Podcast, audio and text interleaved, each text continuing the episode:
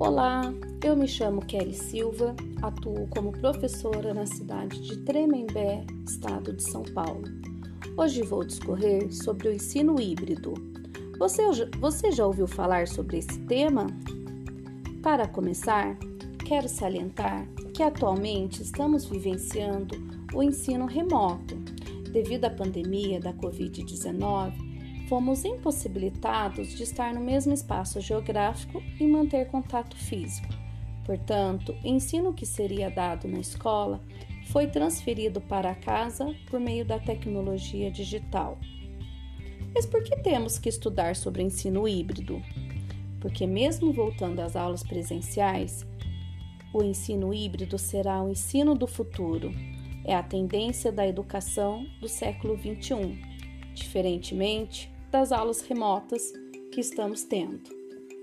Mas qual é o conceito de ensino híbrido?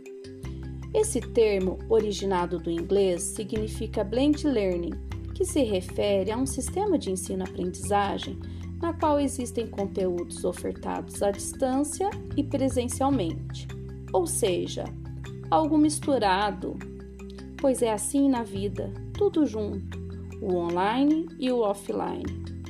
Logo, podemos definir o ensino híbrido como resultado da mistura do método de ensino presencial e online, com a participação de três atores: o professor, o aluno e o projeto pedagógico. É dentro da nossa vida, sem divisão de espaço, aprendizagem em todos os ambientes, que acontece o ensino híbrido, e o maior destaque é o aluno, o protagonista. Como implantar? O primeiro passo é o projeto. Ele tem que levar em conta o aluno, o meio que está inserido, o contexto e também o professor. A escola deve ser transformadora. Para fazer um projeto, há quatro dimensões que tem que ser levado em conta. A primeira, a pedagógica, a segunda, a tecnológica, a terceira, a didática e a quarta, a pessoal. O ensino híbrido é naturalmente interdisciplinar. O foco é no aprender fazendo, conhecimento como obra aberta. O aluno tem rotas para o ensino e o papel do professor é o de curador aquele que seleciona, que investiga e que busca outras considerações. Na educação online, são sete princípios a seguir. Não tem mais o dono do saber. O aluno tem que navegar na internet com compromisso, responsabilidade. Há diferentes ambientes de aprendizagem.